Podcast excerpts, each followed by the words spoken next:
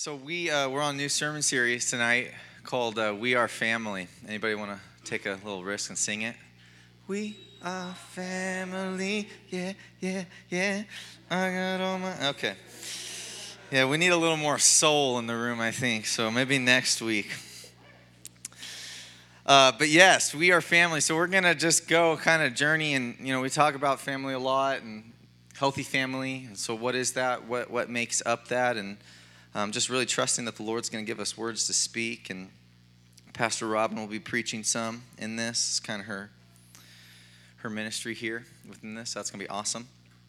Uh, but before I get into the message tonight, actually, um, I want to just have a little bit of a, just kind of a, put some shape and some language to some things that are happening and we've been perceiving as leadership for the last few months and kind of felt like tonight was the night to speak to it.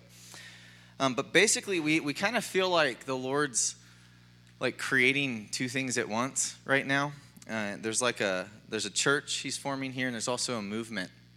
And I just kind of want to define it, but essentially, there's there's kind of two groups of people that are coming on a consistent basis uh, to this to River House. And uh, first are people that are feeling like called, like this is this is home, this is my family. I know that I found like this is my tribe, this is my home church. Um, and then we also, from literally from day one of this ministry, we've had other people say this I feel called here and I know I'm supposed to be here, but this is not my home church. Um, I have another place that is my home church, and I come here and worship on Sundays. And we love this. Like, this is exciting to us, and I really wanted to, from here, speak blessing to that and permission to that, that we do feel like. Um, yeah, there's a church and a home church that he's establishing, but there's also a movement, and there seems to be a trend where it's it's a church that equips and touches churches, is what he's creating here. And uh, I, I wanted to, to speak specifically to the people that you're saying, like, okay, this is not my home church, but I do feel called here. Because I think there's people that are called to cultivate and really sow the seeds and plant the garden and tend to it that are actually creating what's happening here. And then there's people that God's calling here that are receiving from it themselves uh, and then taking it and kind of putting it other places. And so uh, we're just trying to put language to what we're perceiving here, so bear with me. Um, but I wanted to put give permission to people that you say this is not my home church, but I'm here all the time, and we love that you're here all the time. But I want to say you're never going to be pressured to feel like you need to like like we're trying to steal you, like this you need to make sure that this is yours. Um, I, I really want to speak the opposite of that. Is you have so much freedom, and we're honored and blessed that you're here. Um, and if this is a place where God is ministering to you, then please come and receive and be ministered to.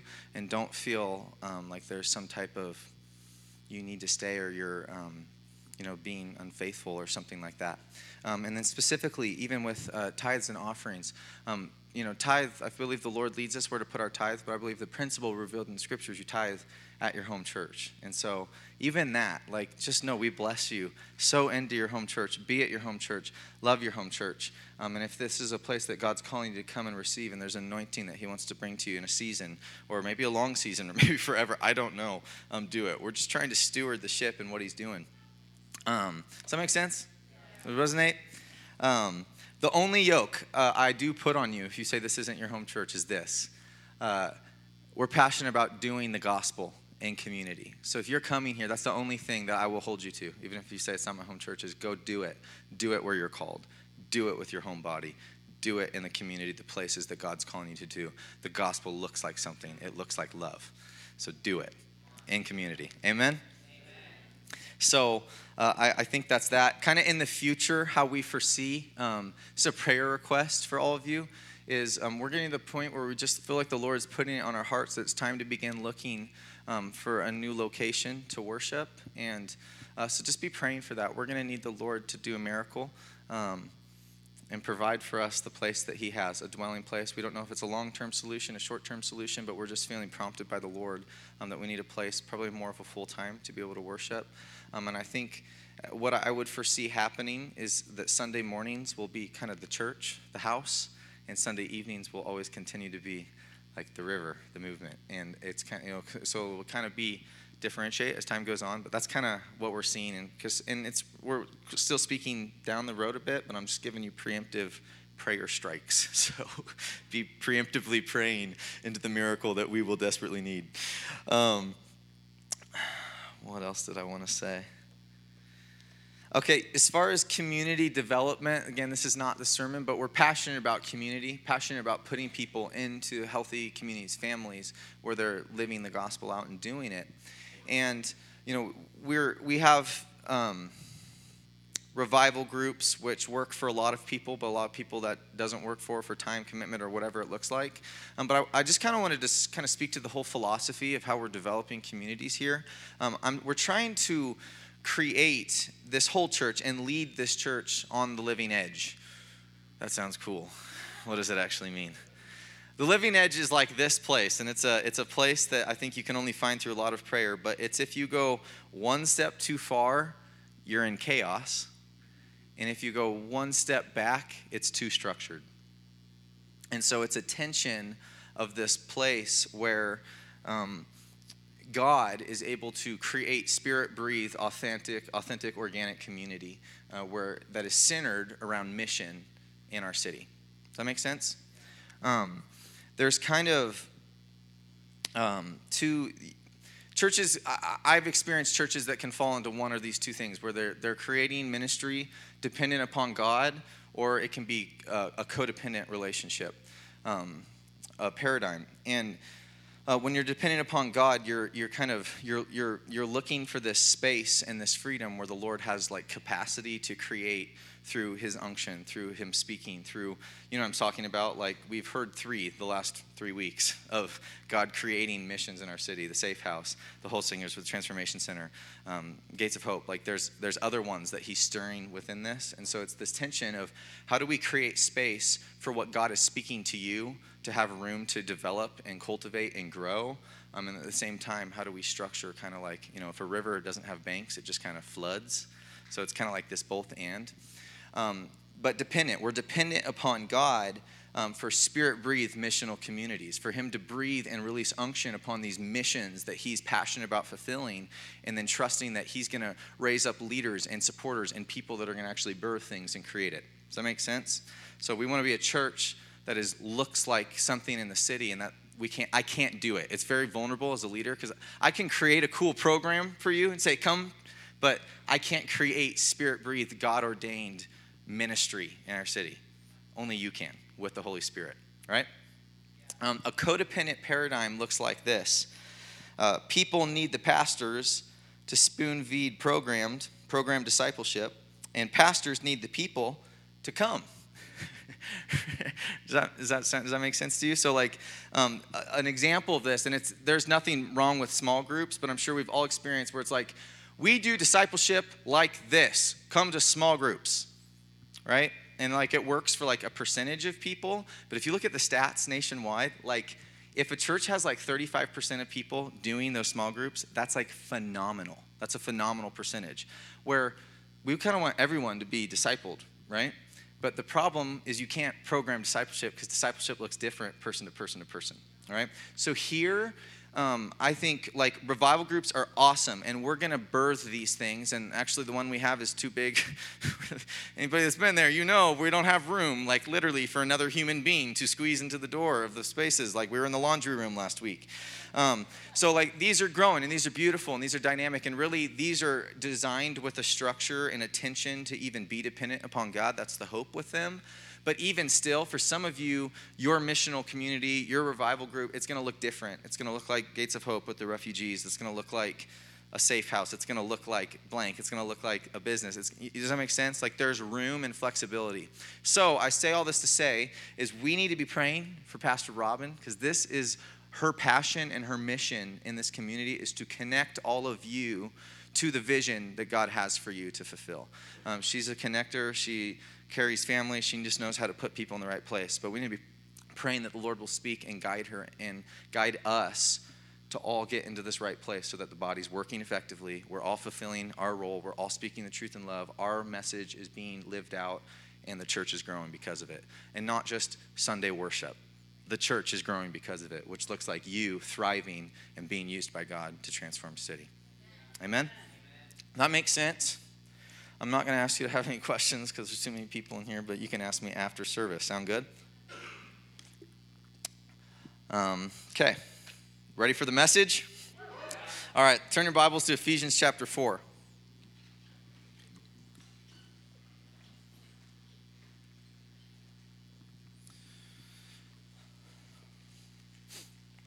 I'm going to talk tonight about uh, brave communication.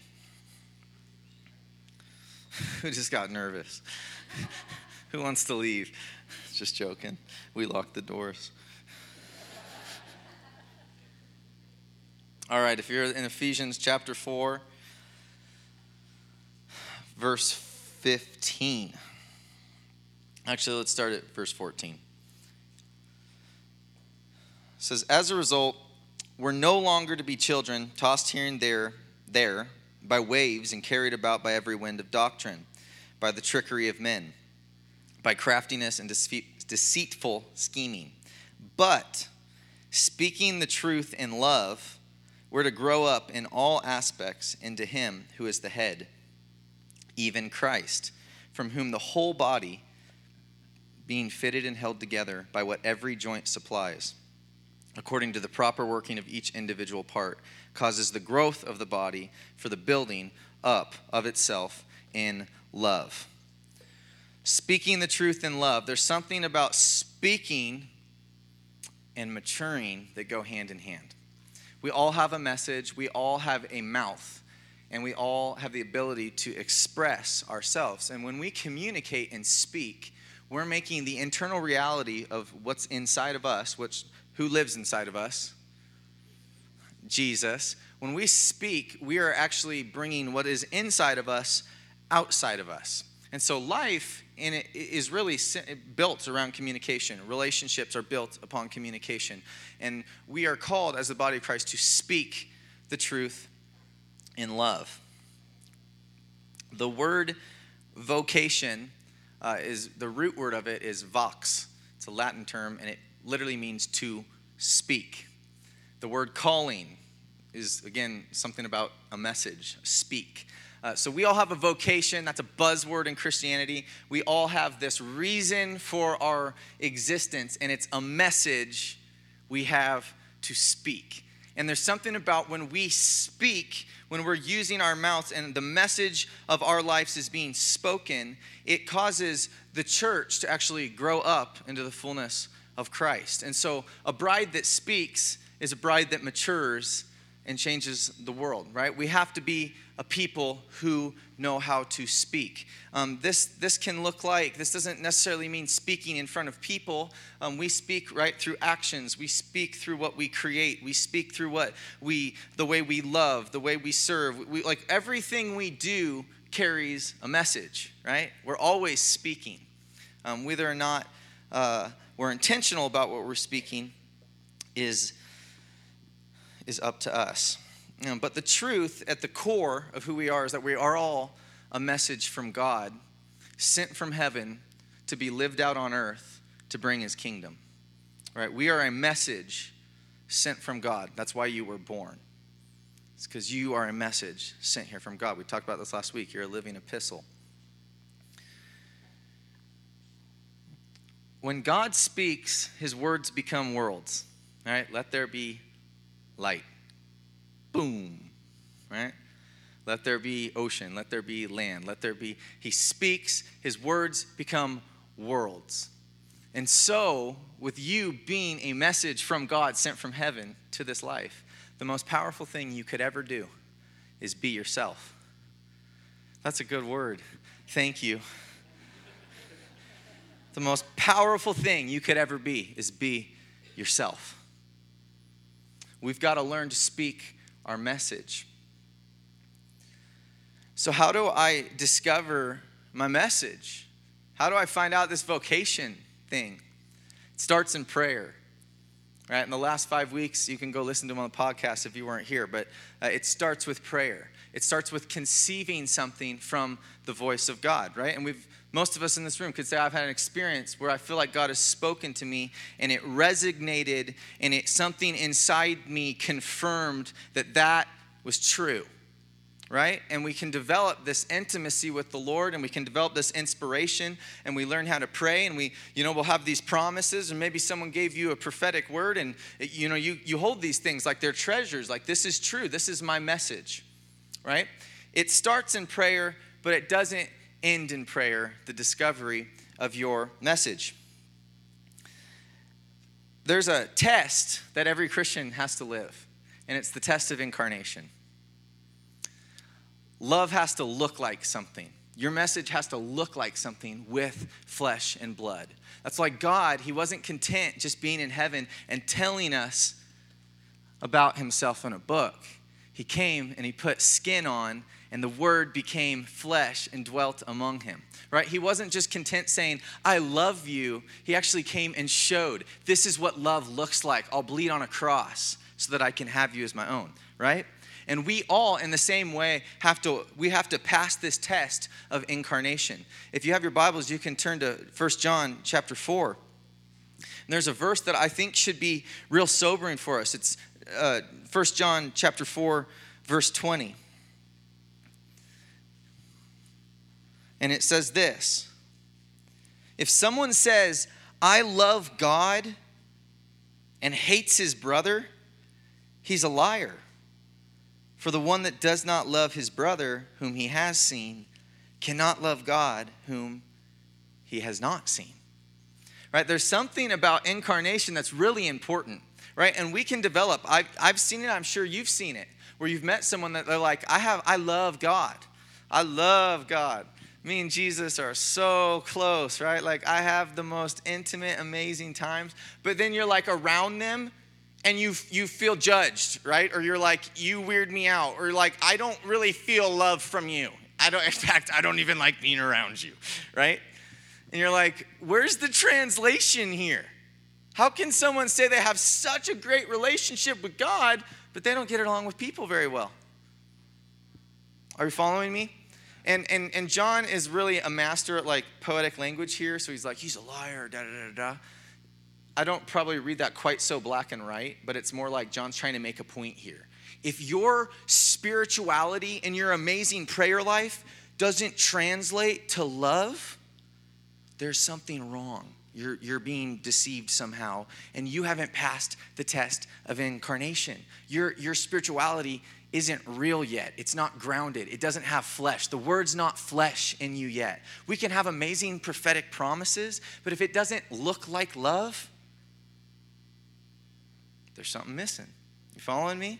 Until it until it has to, has to be real, has to be grounded in humanity with people who we're living with all the time. And this is just part of the wisdom of God. It starts in prayer, but then it is cultivated and it's and it's revealed through relationship. All right, our message starts. The inspiration for it comes in prayer, but it's revealed in relationship. Why is it revealed? What's covering it? You know where I'm going. Sin. I'll say the word, the S word. People don't like to say anymore. It's sin, it's selfishness, it's brokenness.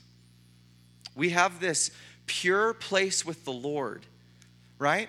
And then sometimes it doesn't translate to people. It's not because your heart's not pure. It's not because you don't love God. It's not that it's not real It's that there is brokenness and wounds and junk and garbage and shame and blindness and lies that kind of cover things up and it blocks. It's like a, it's like you get a prism in front of the light and all of a sudden it's like scattered in a million different ways and it's like, what's going on here? I know you love God, but I, right?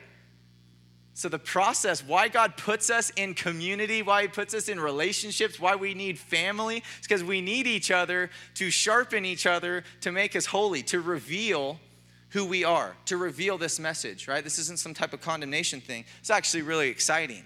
God's put the people in your life because you need them for His message to be revealed through you, right? Healthy relationships on this earth are God's gift. They're the only place where true healing can happen because they will expose our brokenness and they also contain the forgiveness and the grace and the healing power of God that will reveal who you truly are. Right? Amen. I'm just getting touched.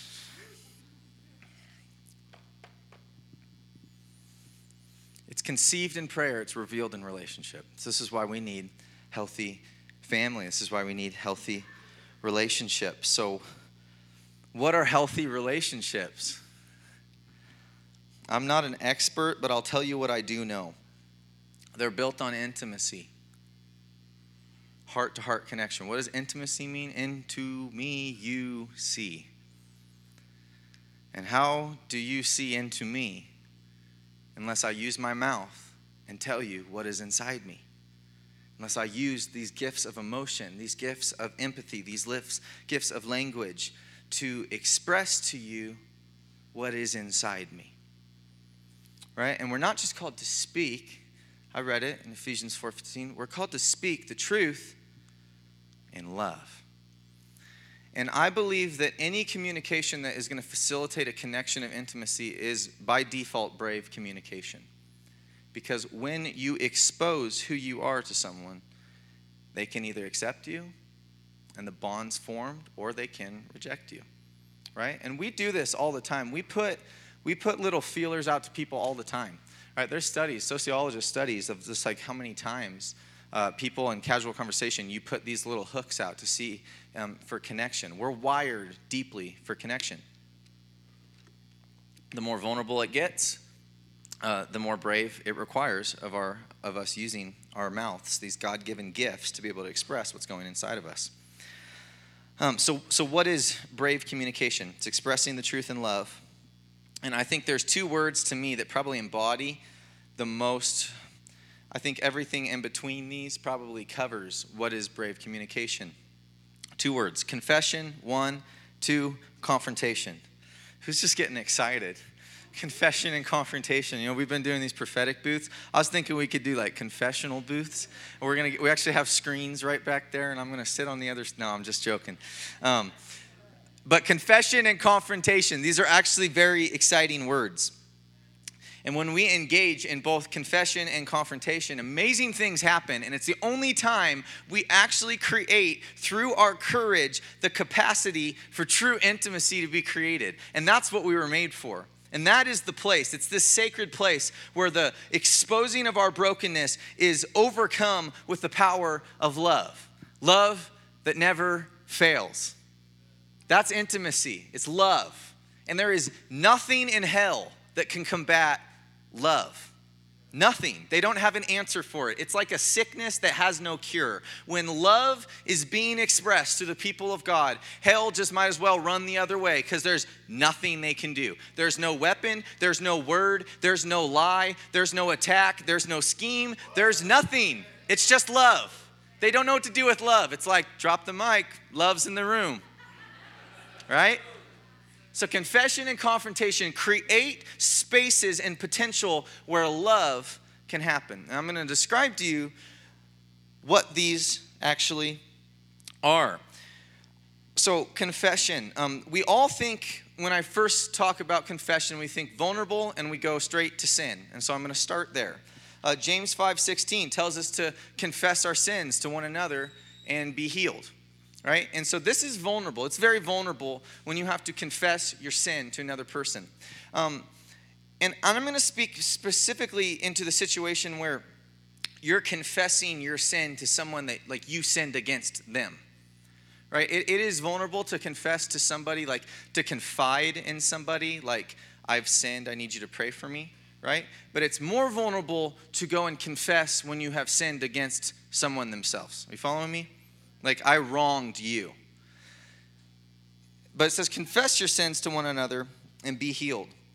And so many times I see people bent up in this, this like wisdom that I'm not going to confess what I've done wrong to that person because it might like ruin the relationship. It might like, oh, they don't want to know it. That's dirt. Like, I think it's better how it is right now. It's not true. That's, that's not wisdom. When you sin against someone, you confess to them and be healed. And this is the truth. Whatever, when you sin against someone, you're actually fracturing intimacy. And whether or not they even know it or withdraw, you already have because you have shame now.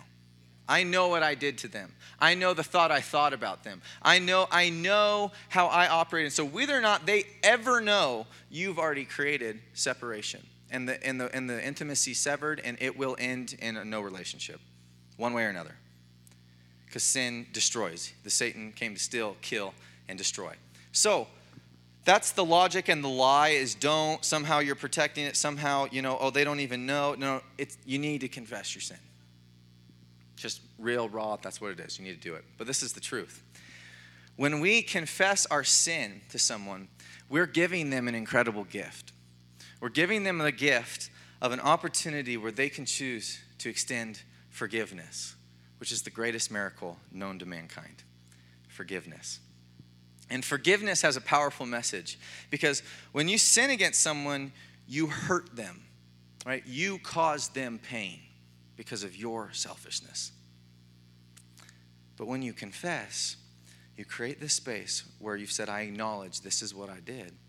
They can now forgive. And forgiveness has a powerful message. This is what forgiveness says it says, even though you hurt me, if they say, I forgive you, what they're saying is, I value my connection to you more than the pain you caused me. That's why the cross is a revelation of the love of God. I was beaten, I was spit on, I was mocked, I was pierced with nails, I bled a bloody mockery of a death on a Roman cross. But when you come to me, I will forgive you because I love you more. Woo. yeah.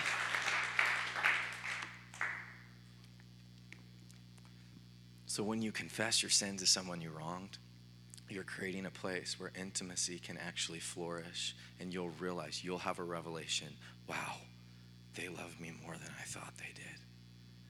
And what happens? Intimacy, union, love that never fails. Amen? So that's vulnerable confession.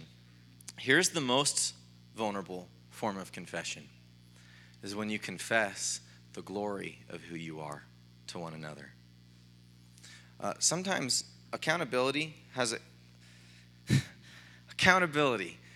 Sometimes I think we have mistranslated that word and we like instead of accountability relationships, we do account disability relationships. Hey, will you be my account disability partner? I need help kind of managing my, my disability. Can you do my account of disability for me? Like that seriously, I've had many people, I used to have them, and then I realized I don't like account disability partnerships. I like accountability partnerships. Right? Because accountability has nothing to do with your sin, except for this. Accountability is saying, I need to know who you are, and I'm gonna get behind the dreams and the promises and the vision of God on your life and I'm going to believe with you for the great and mighty things of God. And when I see you doing something stupid over there, and not an account of disability, I'm holding you accountable for who you are, right? Because I've sowed my life and my prayer and my tears and my passion into your calling because you told me in a vulnerability moment and I believed you. And I took it, I, I'm with you heart and soul, right? But those relationships don't happen because they're very vulnerable to create. You know the most vulnerable thing you could probably ever do? Go into a closet, go into a prayer closet, and write down all the identity statements of who the Lord calls you to be. Oh, he says that I'm a worshiper after the heart of God. He says I'm a I'm a man after God's own heart. He says, you know, I have a Davidic call of work. You know, you can just like he says the most amazing things about us, right? They make you like, oh, you think that? Seriously? Tell me more. You know, right? We've all had that. Write down all those things and, and go tell someone. Go tell someone. This is who God says I am. you want to talk about vulnerable. You're like, can I go back to sin? I'll just tell them my sin. I don't want to tell them that. That's, that's ooh, that makes me real uncomfortable. Makes me feel like a little kid with his dad's doctor's coat on. You're like, I'm a doctor, right? like, it doesn't feel like it, right? You, you resonate with that? The most vulnerable thing you can do is you can share the treasure of who you are. You can reveal, this is the glory of God in my life. This is the prophetic promises. This is the things He's called me to do because they're impossible. And when you start confessing those with your mouth to people in relationship, I promise you, you're giving them an opportunity that they can either believe with you and you have this beautiful bond of faith and love, or they can reject you, and they might. They might laugh. That's okay, but that's not the type of friendships you want. Right? You want people that are going to go with you the full distance, the long haul, life on life, to the bitter end. Amen? To me, that's my favorite part of confession. We got to confess our beliefs. Faith speaks. Paul said, I believed. And so I spoke. If you believe what the Lord's telling you, speak it and give people the chance to meet you in that place. All right, is that good for confession? Let's move to a confrontation. I'm going to read a few verses in Proverbs. So just you can turn to Proverbs, I'm going to read like three in the next few minutes. Good old Proverbs. 20, Proverbs 27.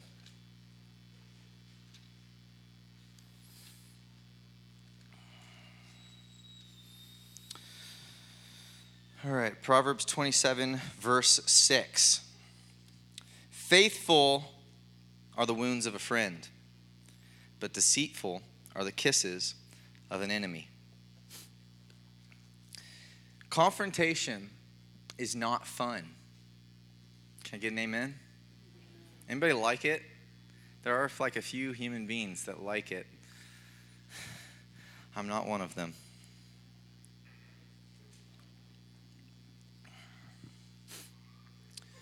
I believe to develop healthy relationship and healthy family, we have to be a people that are not afraid of confrontation, and we have to be a people that pursue it. And this is what confrontation looks like. If you have issue with someone, you go and tell them.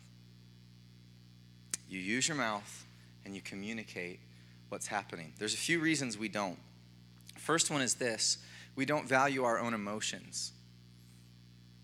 We think, oh, you know what? They didn't mean it, da da da da da. And we're actually devaluing who we are. We're actually saying, no, my heart's not that important. And we shut down our own emotions for the sake of them. And this is how we develop a codependent ecosystem where we start having these um, dysfunctional dynamics where the person, because if someone does something to you one time, it's on them. If they do it twice and you didn't tell them, it's on you. Because if someone does something to you that rubs you the wrong way or hurts you and you don't tell them, you're, you're, you are speaking by default and you're saying what you did is great. And so many times I see this. People, I, so I meet with people all the time. They tell me this dynamic, oh, da da da, but they don't use their mouths and speak. So, first one, we, we undervalue our own emotions. We don't value our own hearts. Love the Lord your God with all your heart, mind, soul, and strength, and love your neighbor as yourself. You can only love your neighbor with the love that you love yourself with. You don't cherish your own heart and cherish your own soul. How are you going to cherish the world? Right? Jesus gives us permission to love ourselves very well. Second reason that we don't confront people is that we're afraid. We're afraid of what people think. Um, passivity you know, I've, I've made this correlation recently in my life because the Lord's been challenging me, specifically in the area of confrontation. And I've realized that there is this passivity that, that wants to rise up in me a lot of times in the arena of confrontation because it's like I'd rather just not deal with it. Right? It's like, oh, can I just find a way to shove that down so that I don't have to deal with it? Because it wrecks my day, right? I got to think about it. I got to pray about it. I got you know, deal with all my stuff. I don't want to. I'd rather just go on with my day. I got lots of plans, lots of things to do, right? Anybody been there? Okay, I'm glad you said yeah. I was going to say you're lying if you're not. Um, but I've realized that that passivity is actually the fruit of fear of man. The reason I don't want to deal with it is because I'm afraid of what's going to happen. Is connection on the other side, or is it going to be a blow up? Then you start rolling in all your minds all the times things go wrong, dot, dot, dot, dot, dot, dot, dot, right? And we actually let fear shut us down and silence our mouths. And we just kind of let things go and just maintain status quo. And it's fine for a week, fine for a month, fine for a year, maybe fine for five years. But everything comes to the surface. Jesus says, What is hidden will become manifest on the rooftops. What's whispered in secret will be heard on the rooftops. Like nothing's hidden. It's an inside out kingdom. It might look like it's okay for a while, but the kingdom of God is like a peck of leaven that got into flour and then it rose and the whole dough became leavened. Jesus also says, Beware of the leaven of the Pharisees. So, this judgment, religiosity, it's like leaven and it will get in and get the whole dough. There's something about spirituality that's like leaven. So, okay, this bad thing, whatever happens, I should have talked, but I didn't. Oh, it's okay, we're all good. No, there's leaven. And pretty soon that leaven's to rise and it's to infect things. You following me? We don't want unhealthy dysfunction. We want healthy relationships. And so we can't be afraid. We have to have the courage to give people the gift of godly confrontation, which is operating under the assumption that faithful are the wounds of a friend. Sometimes the most loving thing you could do in the whole world would be to go someone and speak the truth in love. Because we have blind spots. Who has seen somebody they know operating in a blind spot in the last month? Are your eyes open? I, it's all the time, right? How many people have had a revelation of your blind spot before and you're like, oh, dang? Yeah, I've had like a lot of them. that was like my whole college, actually. Whoa, I'm that blind. Whoa, I'm that blind. Whoa, how was I so blind? Right? And how I wish I would have had some people. But the problem was, is I wasn't very open to letting people share with me. But the point is, is that we need people in our lives. We need each other. We need relationships to unveil, to reveal the message of our lives. And we have junk. We're, we're, we only see our own perspectives, and the people around us are gifts from God who see it and love us and have your back. And if someone, if we have to have the courage to speak the truth in love. We have to have the courage. We can't sit and just be content with mediocrity because we don't want mediocrity. We want the fullness of Jesus Christ in His church. Amen. We want to grow up in all aspects into love. We want to be a splendid, splendid, something wonderful bride right? that I can't communicate, right? And nobody will. I'll be like, what is that? That's crazy. That's so beautiful. They love, right? It happens in these moments. Faithful are the wounds of a friend. I want to flip it real quick to the other side, which is we have to be, and, and this is an art. This is like an art form that you have to learn how to confront well. It's not about, you know, you got, well, that'll be another sermon. Let my mom talk about it. She's better than me. Um, Flip it, though, on the other side, is we have to be able to receive confrontation as well. If you're going to give it, you better be able to receive it. And so many people, including myself, I've, I've learned, I've had to learn this over a lot of times, and a lot of people not being happy with me, and a lot of confrontational circumstances where I realized my natural response was to put the porcupine needles out. Boom! Don't talk to me like that, right? And it was like I'm listening, but boom, mm, you know, you're just like, mm, mm, mm, no, no, not getting in here. These ears are shut, right? I am not listening. I'm acting like I am, but I'm not, right? Just defense mechanisms. You know what defense mechanisms are birthed from? Fear.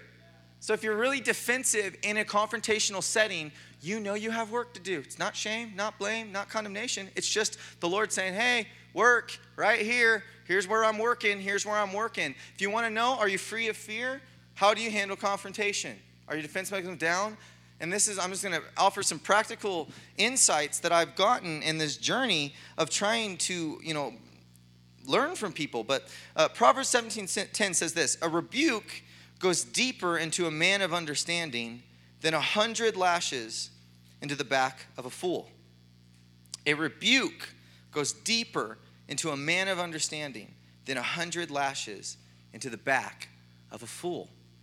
It goes deeper into a man of understanding because a man of understanding recognizes that if someone's coming to me in the vulnerability of godly confrontation, that's not easy.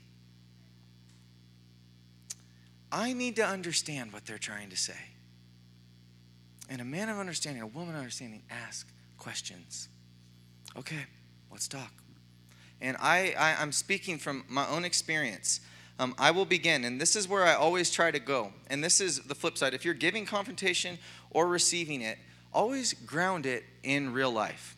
So people say, okay, I feel da da da da da. And this is the question I always ask Okay, can you give me specific examples of where you've seen this?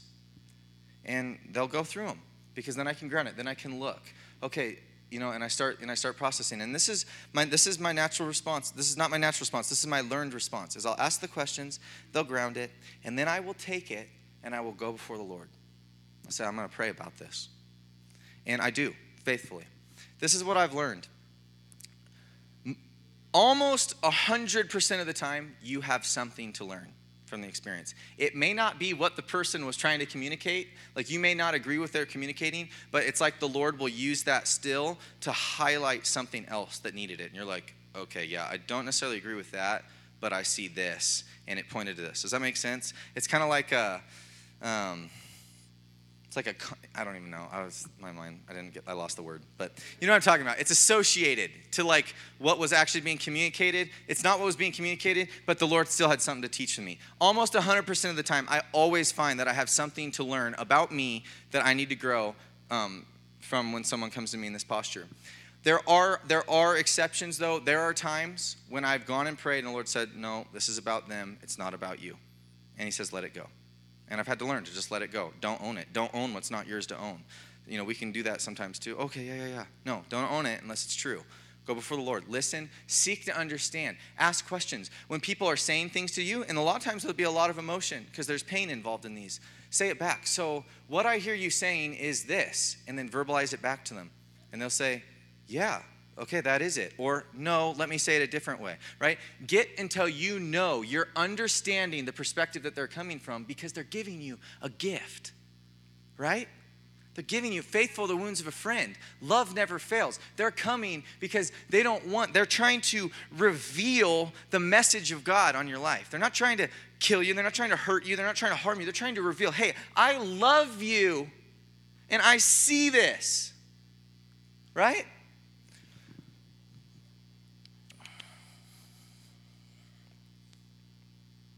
Proverbs 1 5 says, The wise hear and increase in learning, and the one who understands obtains guidance. The wise hear and increase in learning. The one who understand and the one who understands obtains guidance. These are such guiding experiences of our lives. When we get into the heart of it, it's like God comes and He shines a light on a place you didn't see, and you were blind, and your eyes get open, and it hurts. It hurts but then it heals. Because when someone comes as a friend and not an adversary, it creates a capacity for love. And you realize, oh, you love me enough to come to me and tell me that? Yeah. Because I believe in you. I'm holding you accountable to who you are, right? And we need each other. We can't do it alone. I need people in my life. I'm not speaking as an other in this situation. We need each other. This is healthy family. It's how healthy family communicates. So we need to be aware and engage. And, and I believe, I believe that the Lord, you know, there's people in your life that you're gonna be like, I, yeah, I need to have a hard conversation with them. Um, but this is probably the, the last nugget that I really I want to close in is there's a gift in pertaining to confrontation. There's a gift that you can give people, and the gift is this.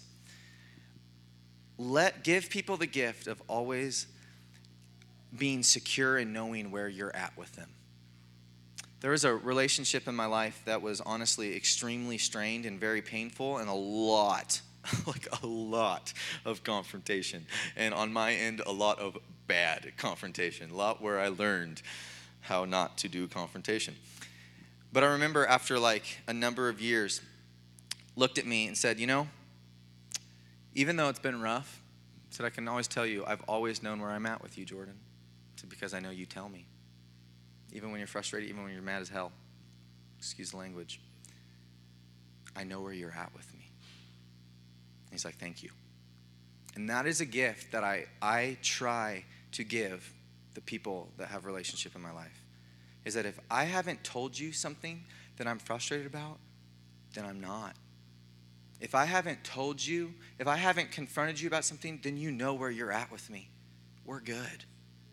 And that is such a precious gift that removes fear. It removes the questions, removes having to lay in bed. Oh, what are they thinking? Da, da, da, da. Because they, you, they know.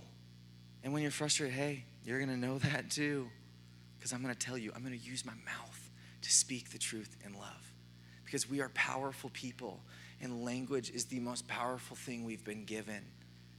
It's why when the Lord thwarted the Tower of Babel, he divided their tongues because he knew mankind with a unified language and intimacy and union can do amazing things. And they were not living for God at the time. But now his church, as his people, he needs us speaking unified unified, and that comes from language, it comes from communication, it comes from look, I'm going to give you the gift. I'm going to tell you where I'm at. I'm going to speak to you. I'm going to tell you when I'm upset. I'm going to tell you when I'm mad. I'm going to tell you what I see. And I might be wrong, but we're going to learn how to have this healthy confrontation so that God can, can form his son in us through the process. Amen? Okay, we're going to end that.